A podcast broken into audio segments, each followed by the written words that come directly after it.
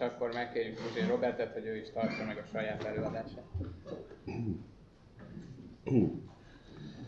Nos, amikor én azokban az európai városokban jártam, amelyekről az imént is volt szó, többek között Bécsben, Kopenhágában, Szevillában, Firenzében, akkor valami egészen másfajta referenciát láttam.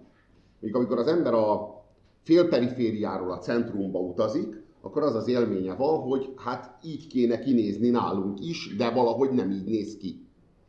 És, és akkor, amikor felvetődött az, hogy, hogy a kulturális térből belépek a politikai térbe, értelemszerű volt a számomra, hogy akkor ide kell egy ügy. Kell egy ügy, méghozzá valami, ami a, a szűk környezetből indul ki. Valami lokális ügy. Valami, amit itt és most tenni lehet.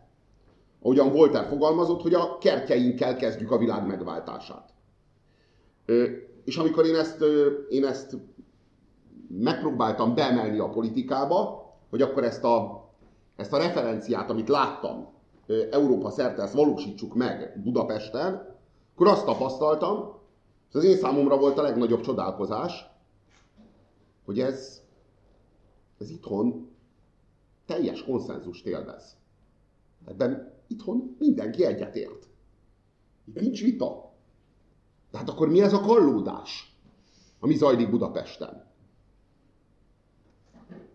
És nem lehet igazán, nem lehet ütköztetni ezt a koncepciót, amit én be akartam hozni a magyar politikába, hogy nézzen ki Budapest úgy, ahogyan, mint hogyha mondjuk én, ő, Európa centrumában lennénk, és, és az, az volt az élményem, hogy nem lehet ütköztetni semmivel. Hát nincs alternatív vélemény. Tehát nincs egy olyan álláspont a magyar politikában, amelyik azt mondaná, hogy ez így jó. Hogy ahogy most van, az úgy jó. Tehát teljes a konszenzus abban, hogy hogyan kéne kinézni Budapestnek. A pártok programjaiban gyakorlatilag benne van az, amit én meg akarok valósítani. De hát ez, ez nagyobb probléma, mintha nem lenne benne. Ha nem lenne benne, az azt jelenteni, hogy kell hozni egy programot, ami benne van, annak a programnak nyerni kell, és akkor megvalósul. Tehát az a probléma, hogy itt évtizedek óta ez a program nyer. És nem valósul meg. Hát itt ez a fő probléma, és azt gondolom, és én ebben az előadásban elsősorban erről szeretnék beszélni. Én nem szeretném a urbanistáknak elmagyarázni, hogy hogy nézzen ki a város, mert jobban tudják nálam. Én arról szeretnék beszélni, hogy miért nem valósul ez meg, hogyha ekkora a szakmai konszenzus. Hogy a programokban benne van már ez. És ha nincs, Tarlós István már bele is rakta a sajátjába. Hát ez így történt. Én, meghirdettem ezt a Sétáló Budapest programot, hogy ezt valósítsuk meg, tegyük Budapestet, legyen Budapesten egy összefüggő sétálóövezet, amely autómentes, zöld, emberi léptékű, és négy nappal később már, már láttam is, hogy Karlós István már nem, benne is van a programjában, már bele is írta. Ja, 2030-ra. Ez egy ilyen biztonságos távolságban van. Akkorra ő már nem lesz főpolgármester, az eléggé biztos, tehát elég nagy önbizalommal beleírja. Ez is a probléma része, ez a gátlástalansága, hogyan a politika lerabol mindent, mindent beintegrál, hogy beolvaszt önmagába, hogy aztán ne valósítsa meg. Minden esetre, ha itt ennek, a, ennek az előadásnak az a, az a kérdése, vagy azzal a kérdéssel indul, hogy hogyan lesz a megapolisból polisz újra, az a válaszom, hogy nem lesz. Nem lesz, mert nem tudjuk megvalósítani. Nem tudjuk megvalósítani. És ennek vannak bizonyos, nagyon súlyos okai, amelyek hiányoznak. Bizonyos feltételek, amelyek hiányoznak. Alapvetően három, ö, háromféle fő akadály, akadálya van annak, hogy itt ez meg tudjon valósulni. Van politikai, kulturális és gazdasági akadálya annak, hogy, hogy ez a program itt Magyarországon, itt a félperiférián meg tudjon valósulni. Kezdjük akkor a politikával. Mik lehetnek a politikai okok? Szó volt az előbb erről az ötletlopásról, ami önmagában nem lenne rossz. Én, én a, a, azzal a szándékkal indultam el, hogy ha lelopja a politika az ötletemet, én nagyon fogok örülni, lopja le, írja bele Tarlós István, írja bele Karácsony Gergely a saját programjába, és adjon lehetőleg valami garanciát ilyen sok pecsétes papírral, mintha az valamire jó lenne, hogy ő ezt meg fogja valósítani, és akkor legalább lehet reménykedni néhány hónapig, hogy ez majd meg lesz valósítva. De a probléma az, hogy nem azért rabolja le, hogy megvalósítsa. Azért rabolja le, hogy megszüntesse a politikai alternatívát önmagával szemben. És aztán ne valósítsa meg. Eszében sincs megvalósítani. Ezek az ígéretek, ezek nem szervesülnek semmilyen programba. Ez semmi más, mint marketing. Marketing. Az ellenfél kinyírását szolgálja. Az ellenfél azt mondja, hogy azért kell ő ide, mert sétáló Budapest, tehát én is mondom, hogy sétáló Budapest. Milyen ellenfél? További probléma az az, hogy, az, hogy a politikában hát nincsen befolyásos értelmiség. Sajnos. Az értelmiség elveszítette a befolyását, és ezért aztán az ígéreteknek, meg a szavazat szédelgésnek nincsen sem belső, sem külső kontrollja. Nincs. A politika mindent megígér, és ezeknek az ígéreteknek nincs semmi fedezetük. Tegnap például a Momentum mozgalom kijelentette, hogy a jövedelem 30%-ából a lakhatásnak ki kell jönni. Ki kell jönni. 30%-ából. És ez egy mondás. És, és ha tetszik, akkor szavaz a Momentumra, ugye? De mi a fedezete mögött, a kijelentés mögött? Mert ez teljesen abszurd.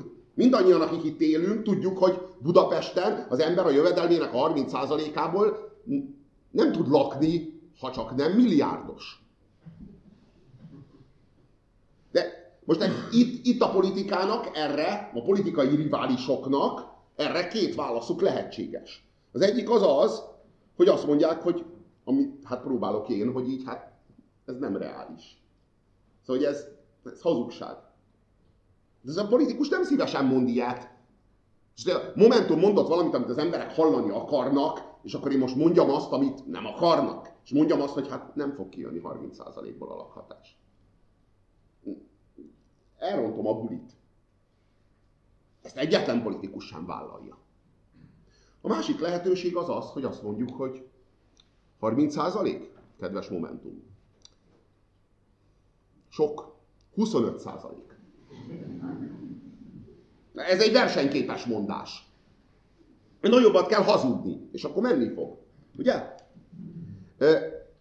A fő probléma, hogy a hazudozás, meg az ígérgetés, meg a szavazatkufárkodás, az ma már nem pusztán egy politikai gyakorlat, hanem társadalmi konszenzus. A társadalom elvárja. A probléma az, hogy a társadalom lealjasodott a politikai osztályhoz. Meg a marketing osztályhoz. És ha mondjuk valaki a egyik vagy a másik politikai oldalnak a híve, és ráolvasod, hogy hát hazudnak, hát hazugság, akkor az a válasz, hogy ez csak így lehet. Ez nem lehet máshogy. Hazudni kell. Hazudni kell. És rögtön szánakoznak, hogy te nyomorult. Te azt képzeled, hogy te majd igazat mondasz, és majd bárki rád szavaz. Ke- hazudni kell, és van a jó hazugság, amit az emberek elhisznek, meg az a gátlástalan hazugság, amit az ember nem magyarázkodik, hanem egyszerűen a pofájába vágja a másiknak azt, amit, azt, amit így, így a, az, az akceptálhatatlant, az elfogadhatatlant, azt ő ilyen büszkén és ilyen kiúzott, ilyen, ilyen felemelt fővel vállalja. És, és ez, a, ez a fő probléma, már mindenki marketinges. Már mindenki a szegény ember habony árpádja. Mindenki azon spekulál, hogy hát milyen jó a mi vezetőnk, mert milyen jó, hogy ezt hazudta. Mert ezek a jó hazugságok. Csak az volna a kérdésem, hogy melyik az a hazugság, amitől egy kicsit is jobb lett a világ. Melyik az a hazugság, amelyik jobb országot vagy jobb közéletet eredményezett? Valaha. Ezeknek a hazugságoknak, és ezek a hazugságok, ezek az országot rosszabb helyé teszik, de az országban az egyik kurzust a kettő közül alig, ha nem sikeresebbé. Na most a probléma az, hogy az országnak kevésbé vannak polgárai sem, mint a kurzusoknak. Jelenleg. A kurzus hova tartozás az egy eléggé világos valami. Ez a, ez a, ez a nemzeti identitás, hát problémás, de még a társadalom kritika fejezetnél nem tartunk. Itt a, itt a politika kontraszelekciója. Rendkívül súlyos probléma. Politika, szóval hogy ezek a politikusok, ez a garnitúra, ez, ez egy nagyon rossz állomány. Nagyon rossz állomány. Például nincsenek köztük szakértők. De nincsenek köztük szakértők. Persze, az a hazugság, hogy hát ők szakemberek. Erre találták ki ezt a kifejezést, hogy szakpolitikus. A szakpolitikus az az eufemizmus, tulajdonképpen úgy viszonyul a szakpolitikus a szakemberhez, ahogyan az igazságminisztérium az igazsághoz. Szakpolitikus. Az azt jelenti, hogy ő az a politikus, aki szakembernek adja ki magát. Azt hazudja, hogy ő szakember. És van hozzá fémkeretes szemüvege. Meg le van gyártva rendesen, úgyhogy akár be is lehessen nézni szakembernek. És azt lehessen hinni, hogy hm, nézd, ez szakember. Csak hogy egy szakember az megél a piacról. Ez a, már ha ért, ért valamit a szakmájához. Ez a, ez a helyzet. Akik pedig nem élnek meg a piacról, kétes egzisztenciák, szerencselovagok, sikertelen bölcsészek, zugügyvédek, várja őket a politika. A probléma az, és nem az a probléma, hogy, hogy ők mondjuk politizálnak. Az a probléma, hogy, szakmá, hogy szakembert játszanak, és a szakmai döntéseket is ők hozzák. Anélkül, hogy bármennyire is, bármennyire is, hogy akár egyetlen szakmájuk is lenne a hazudozáson kívül.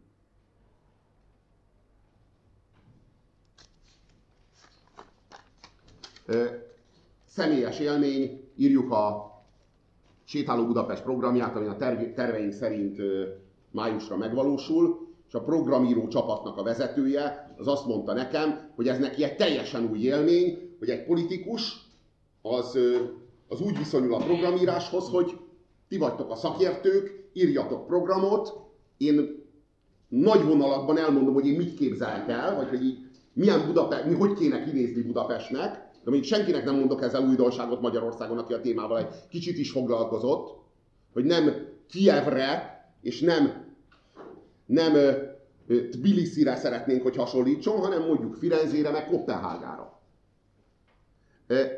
És ő, ő, ő ilyet még nem tapasztalt, hogy egy politikus azt mondja, hogy hát írjátok a programot, hát ti vagytok a szakértők, én meg majd szállítom mögé a politikai támogatást. Hogy addig neki, jó, hát ő az LMP-ben politizált, addig neki a politikusok mindig megmondták, hogy mi legyen a program, mert ők a programot mindig szavazatra akarták váltani.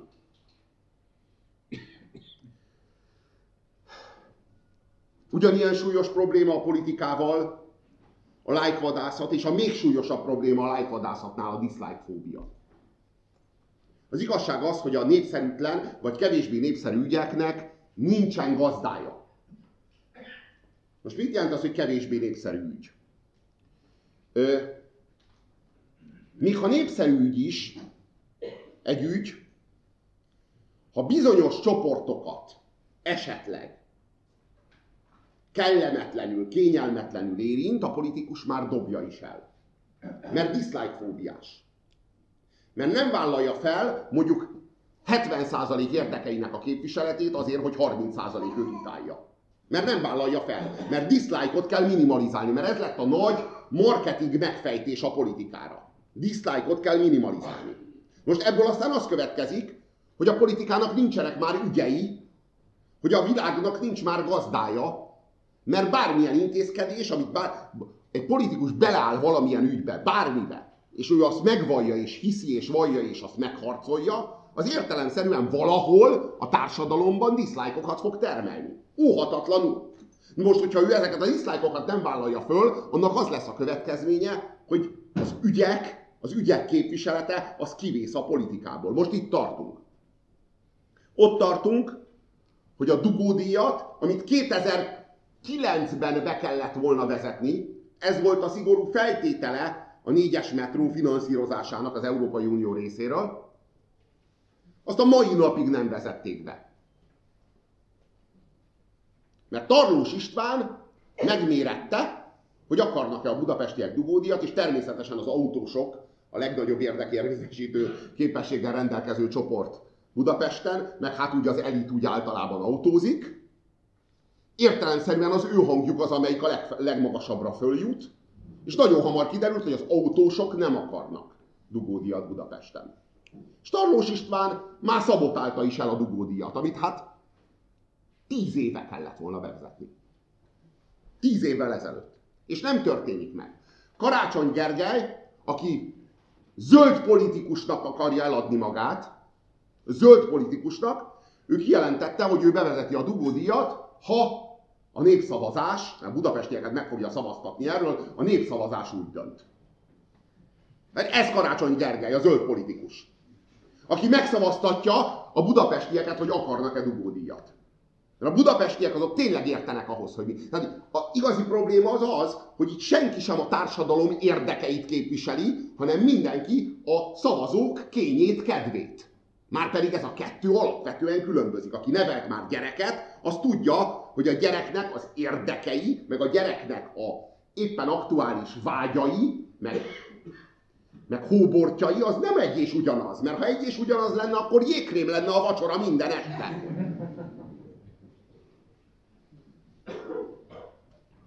Térjünk át a társadalmi problémákra, mert társadalmi okai ugyanúgy ismertek, és ugyanúgy, ö, ö, ugyanúgy ö, alapvetőek annak, hogy nem tudjuk megvalósítani azt, amiben a szakma körében teljes a konszenzus. Már korábban említettem, hogy a társadalom elvárja a korruptságot. A korruptság ma már a politikában az nem akadály. Az az alkalmasság jele. Hát az mutatja azt, hogy hát azért vagy valaki, azért érted a politikát, hiszen hát milyen korrupt vagy, hazudj, és hazudj úgy, elvárás, hazudj és hazudj úgy, hogy provokáld vele az ellenséget. Direkt nem ellenfelet mondtam. Ha antikommunista vagy, provokáld vele az antifasisztákat. Ha antifasiszta vagy, provokáld vele az antikommunistákat. Lényeg, hogy kommunisták meg fasiszták már régen nincsenek. Már sok évtizede kihalt az utolsó is. De még vannak antikommunisták, meg antifasiszták. Azok még vannak. És ezek még harcolni tudnak egymás ellen. Csak hát kommunisták és fasiszták nélkül mit ér az antikommunizmus meg az antifasizmus? E, és szó sincs arról, hogy én visszakívánnám a fasisztákat meg a kommunistákat, csak most már jó lenne, ha az antikommunizmus meg az antifasizmus is lekerülne a, a napirendről. Mert, meg, mert meghaladtuk. Most, hogyha ebben az országban, Magyarországon, vagy akár csak Budapesten megkérdezzük az embereket, hogy mit szeretnének, egy zöld, emberi léptékű város Budapestből, vagy egy jó kis polgárháborút, ahol fasisztázhatnak, zsidózhatnak, kommunistázhatnak, cigányozhatnak.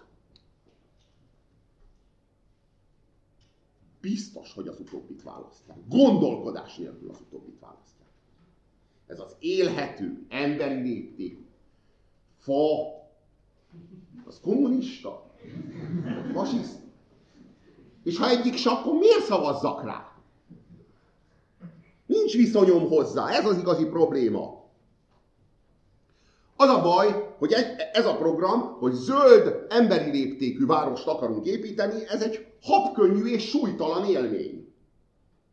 Nem átélhető. Egy olyan súlyos 20. század után, amin túl vagyunk, Dunába lövetésekkel, kitelepítésekkel, Málenki robottal, Auschwitz-szal, Egyszerűen nem átélhető nekünk ez, hogy zöld, ültessünk fákat. A politika nem tudja megszólítani a társadalmat ilyen programmal. Ez a súlyos probléma. Egyszerűen olyan, olyan súlyjal nehezedik a 21. század nemzedékeire a 20. század, hogy a politika nem tud másról szólni, mint arról a pszichodrámáról, hogy a 20. századnak a traumáit újraéljük. Kicsiben, kisebb tétekkel, de újraéljük, újraírjuk. Ez az igazi probléma.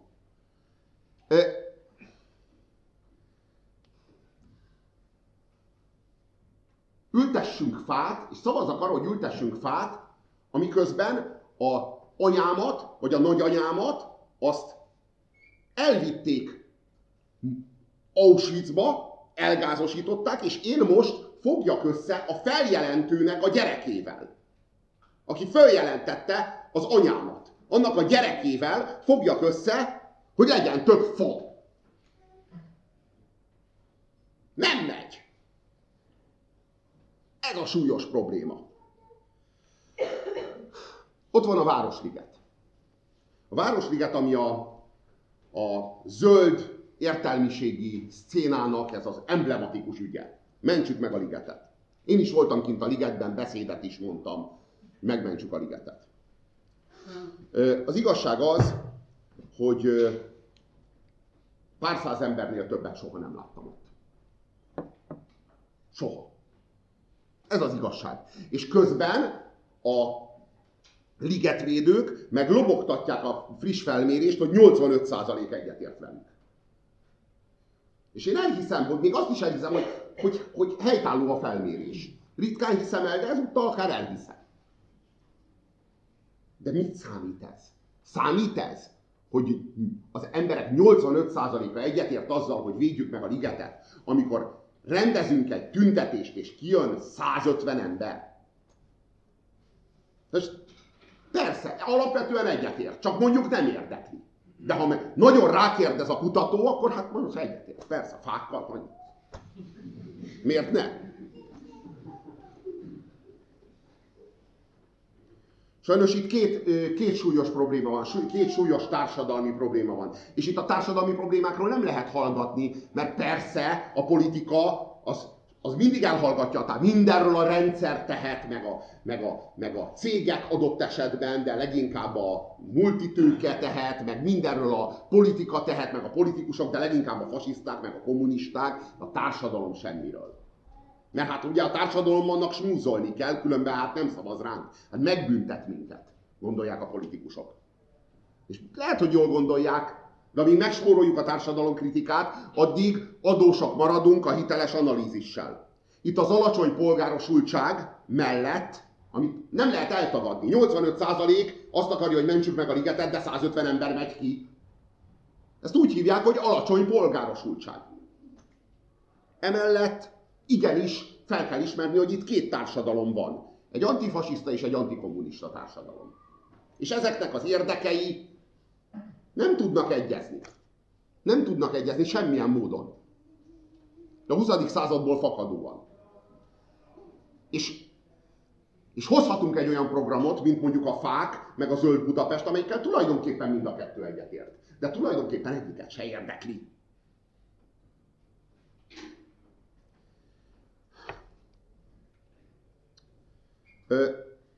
Nézzük meg Belgrádot. Belgrádban tömegek tüntetnek hétről hétre, nap mint napra. napra. Tehát azt látjuk, hogy Belgrád, amiről kapcsolatban hát az is egy félperifériás város, és egy sokkal kisebb város, és tömegek mozdulnak meg.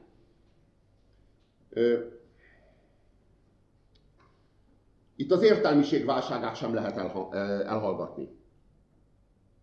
Az értelmiség feladta a független státuszát.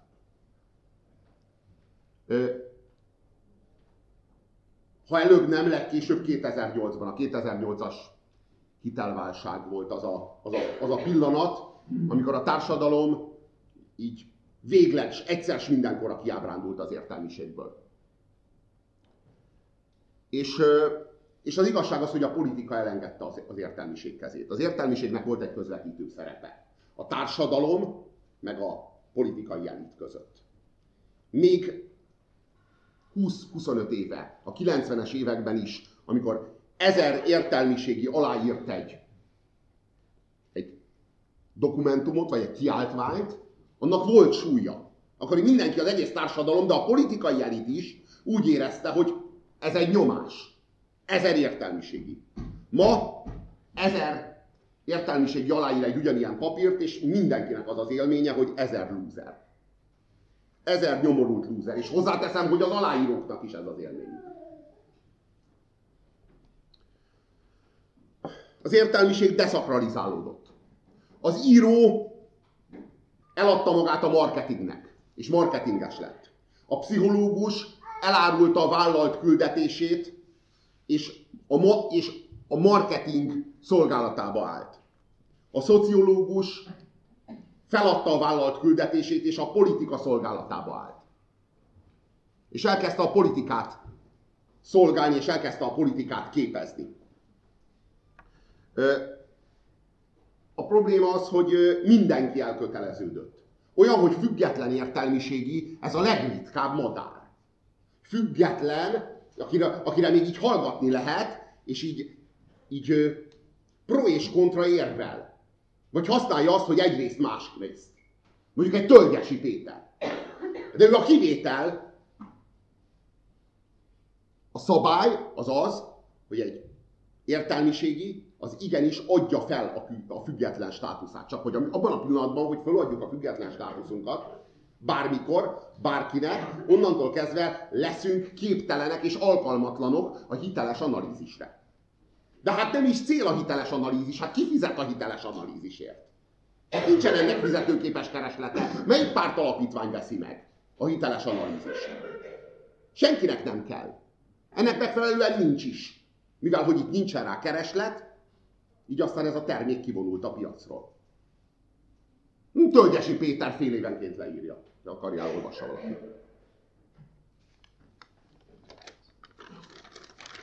És vannak bizonyos alapvető gazdasági akadályok.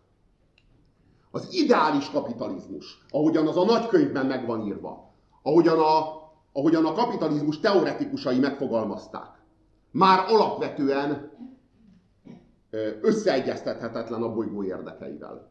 A kapitalizmus logikája az azt követeli meg, hogy ha meleged van, akkor kapcsold be a légkondit. És a GDP örül. És növekszik. A bolygó érdeke meg azt kívánja meg, hogy ha meleged van, akkor nyisd ki az ablakot. Ez a GDP nem örül. És nem növekszik. Ez egy olyan ellentmondás, amit nem lehet csak úgy föloldani. De ha megnézzük a létező kapitalizmust, azt a berendezkedést, ami körülvesz minket, azt látjuk, hogy a helyzet sokkal-sokkal rosszabb. Tehát, hogy fokozottan rosszabb. A lobby tevékenység gyakorlatilag nem más, mint a meghekkelt népszuverenitás. A politikusokat, a lobbisták, a céges lobbisták kivásárolták a mi szolgálatunkból. És most már nem minket szolgálnak, hanem őket. Mi pedig nem tudjuk állni velük a fizetési versenyt. Mert jól fizetjük a politikusainkat, bizony nagyon jól.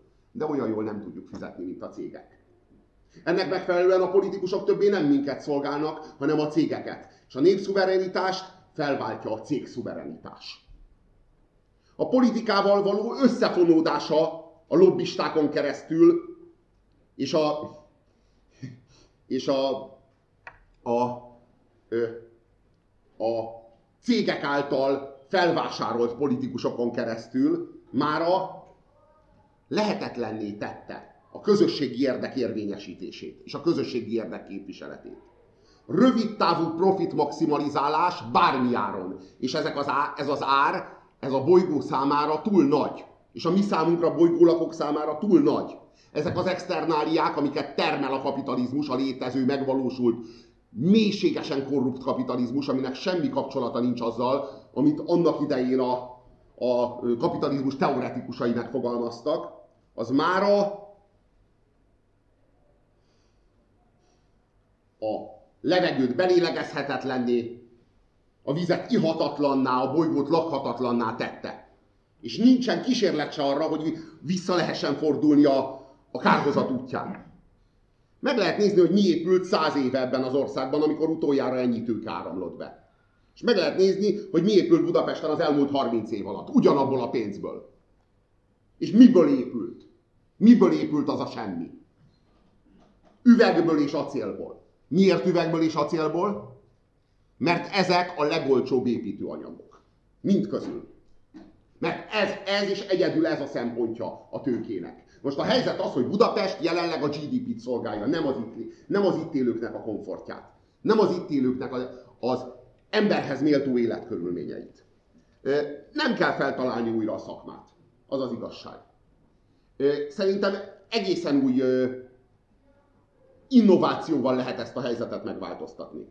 Az a kérdés, hogy mi a megoldás, és rövidre kell fognom, mert lassan vége az időmnek, itt két, két alapvető megoldás verseng egymással. Az egyik megoldási javaslat az a társadalommérnököké, akik, akik a tervgazdálkodás nyomán látják, ezek, látják ezt a hatalmas problémát, és brutális eszközöket kínálnak. Láttuk a 20. század széltében hosszában, hogy ezek az eszközök hova vezetnek. A 20. század története arra tanít minket, hogy túl nagy árat kell fizetni. Bármilyen körülmények között túl nagy ár, nincs az a társadalmi változás, és nincs az a politikai vagy ökológiai változás, ami a, ami a messzes gödröket megéri. És akkor van egy másik lehetőség, amit én, amit én próbálok járni, és majd meglátjuk, hogy ez az út mennyire járható. A civilséggel kell visszafertőzni a politikát. Vagy vissza kell hozni a civilséget, és a civilség referenciáit, és a, a, a civil ö, működésnek az alapvető motivumait a politikába. Nem a gesztusait, ahogyan azt Karácsony Gergely teszi, hanem a valóságát a civilségnek, a tényleges referenciáit a civilségnek. Mindenki a maga helyén álljon helyt. Mi itt Budapesten. Nem az a cél, hogy én ezt megvalósítsam. Biztos, hogy egy csomó mindent rosszul csinálok.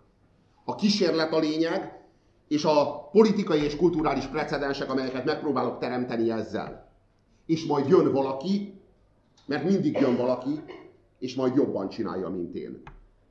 És ehhez természetesen hozzátartozik az is, hogyha nem választanak meg, hogy mivel hogy egy ügy mentén próbálok politizálni, ha nem választanak meg, nem keresek másik ügyet magamnak, hogy maradhassak a politikában, és jó kis pozíciót foghassak, hanem abban a pillanatban lépek vissza a kulturális térbe.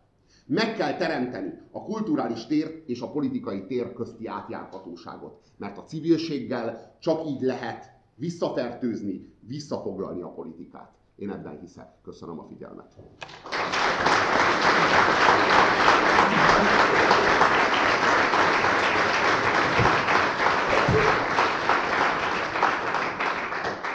Köszönöm szépen.